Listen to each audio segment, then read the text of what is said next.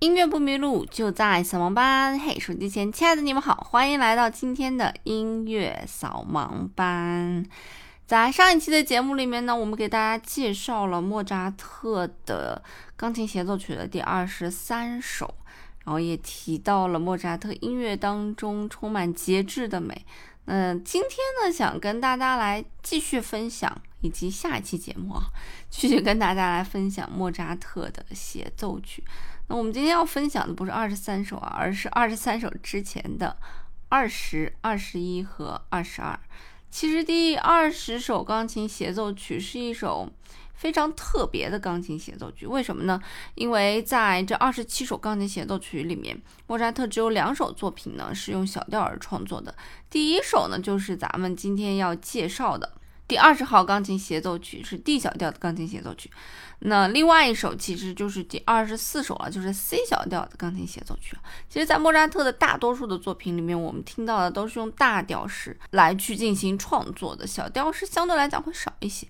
呃，像贝多芬呢，可能更喜欢用 C 小调去创作一些作品。那为什么我们要从第二十首开始介绍呢？因为莫扎特具有历史地位的钢琴协奏曲基本上都是在这个时间段产生的。呃，有六首作品吧，就是我们今天介绍的四六六、四六七、四八二以及四八八，我们上次介绍的四九幺和五零三。那这些作品在艺术价值上面呢，要比他在就是八四年之前创作的作品在艺术价值上面要高非常非常多，包括他的情感表达呀，包括他的一些戏剧性，包括他的一些激情，都是达到了一个鼎盛。那从四六六呢，其实就是莫扎特开辟了自己一个新的风格。而四六七和四八二有点像是他要稳定住自己的这种风格，所以这三首呢是非常值得一听的。那说到这儿呢，不妨让我们先来听一段四六六的片段。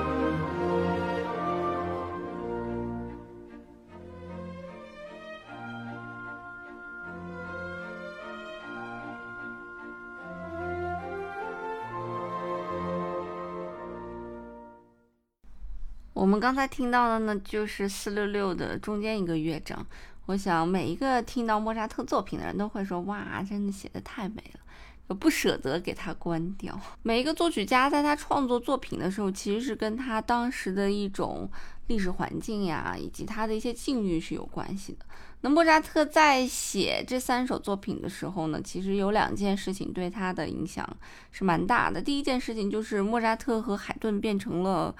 朋友，他们之间产生了友谊，见面了，产生了友谊。所以，呃，因为莫扎特从小就非常崇拜海顿，他的音乐呢也对莫扎特产生了不小的影响。而莫扎特的这个个性也给海顿留下了非常深的印象，所以两个人虽然年龄差很多啊，有种一见如故的感觉。那第二点就是莫扎特在那个时候其实加入了共济会，我们之前也跟大家讲过莫扎特和共济会之间的关系，以及现在的共济会和一些呃预言的一些关系，大家感兴趣可以去看以前的节目。所以在莫扎特成为共济会会员之后，第二年他就创作了我们刚才听到的这首钢琴协奏曲。而在同年呢，也就创作了四六七和四八二这两首非常具有共济会特征的乐曲吧。据说在共济会的仪式音乐当中，经常使用木管乐器作为协奏曲的重要的部分。所以，其实在这几首作品当中，我们也可以听到木管组占的地位是非常的高的。莫扎特最不缺的其实就是写好听的旋律、流畅的旋律、优美的旋律，他的灵感可以源源不断的冒出来，所以你听起来好像就是一种一泻千里、非常舒畅的感觉。而莫扎特还不缺的呢，就是他对各种乐器的这种掌握程度。我们之前也讲过，莫扎特给当时几乎所有的乐器都写了协奏曲，这在当时也是非常少见的。所以这也是莫扎特之所以被称为神童、天才的原因之一。因为对一个乐器了如指掌本身就是一件很难的事情了，那对那么多乐器都了如指掌，把每个乐器的特点都写出来，显然就是一件更不可思议的事情了。所以，其实，在莫扎特的这几首钢琴协奏曲，包括他所有的钢琴协奏曲，包括莫扎特所有的作品当中，我们其实都可以听到非常多的主题，有一些主题非常具有他鲜明。的这个性格以及特点啊，包括莫扎特在写歌剧的时候塑造的歌剧人物，他们的唱段，他们不同的心理表达，哪怕在一个唱段里面，不同人物的这种心理表达、情绪表达描写都非常的到位。所以莫扎特的四六六呢，更像是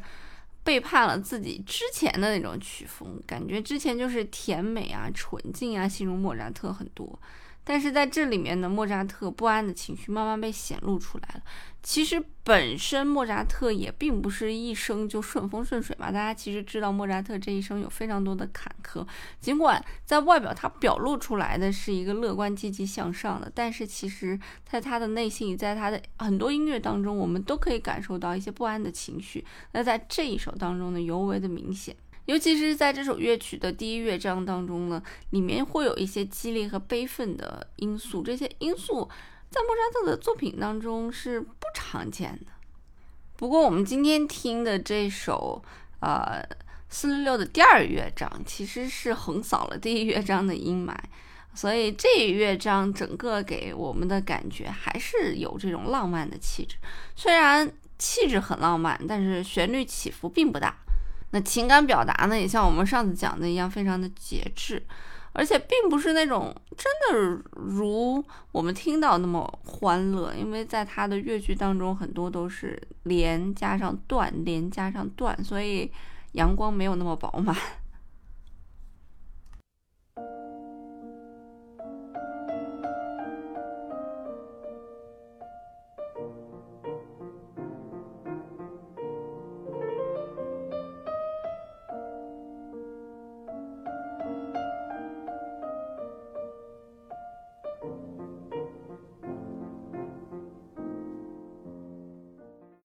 了一些段落之外，莫扎特还运用了非常多的半音啊，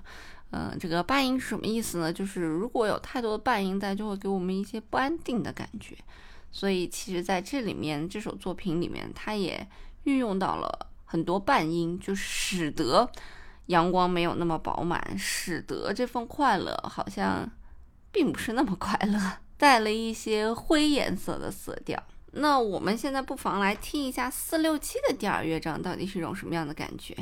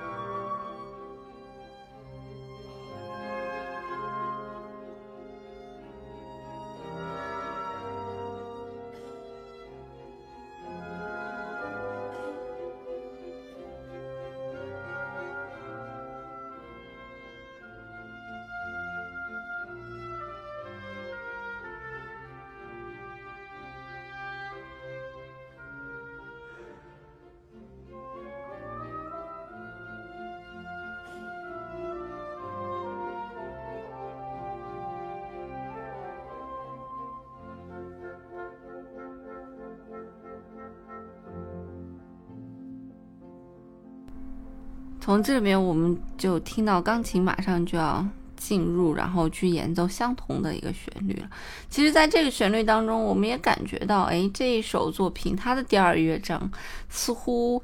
忧郁了很多，尽管也是优美，但是变成了抒情、优美、阴郁。